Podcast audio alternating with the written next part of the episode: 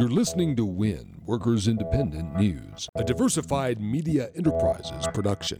I'm Doug Cunningham. On August 3rd and 4th, Nissan workers in Canton, Mississippi will vote on whether or not to join the United Auto Workers. This NLRB vote has been years in the making, and the Nissan workers are being subjected to a very aggressive anti union campaign from Nissan that includes anti union videos playing in the plant and forced meetings, including one on one meetings with Nissan supervisors, where workers are subjected to fear and intimidation tactics by the employer. Nissan worker Christopher Milton. Fear, intimidation, even racism is part of that plant every day. We go through a lot of that. Put fear on the workers, we can control them, but they don't never give us a, a fair chance to say, you know, why we need a union. We need a voice at this plant, and the intimidation and the fear, it, it really needs to stop. They, they should have no part of telling anybody it's wrong to have a union. It's bad for you. you you're going to lose your job. You're going to close the plant. All of that is just a big lie. Dion Monroe says her boss has threatened that organizing a union will lead to pay cuts and worse. He told me that if the unions come to Nissan, that y'all pay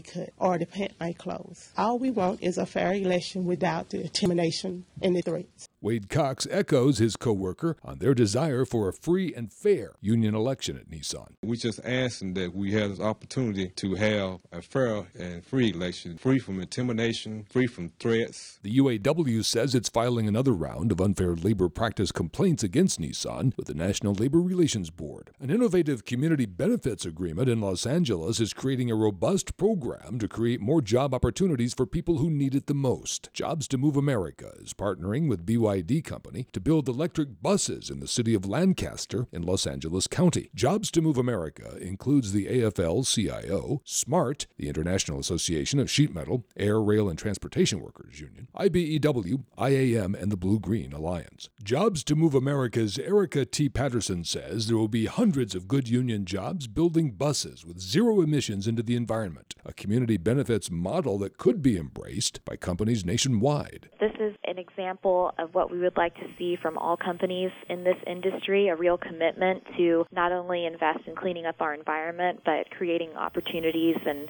career pathways for people who need these jobs most. And we look forward to working with transit agencies that are interested in incorporating incentives to promote this kind of partnership between business, labor, and community. WIN is brought to you in part by the Amalgamated Transit Union, the largest labor union representing transit and allied workers in the U.S. and Canada. Online at atu.org. You've been listening to WIN, Workers Independent News. For more information, visit workersindependentnews.com.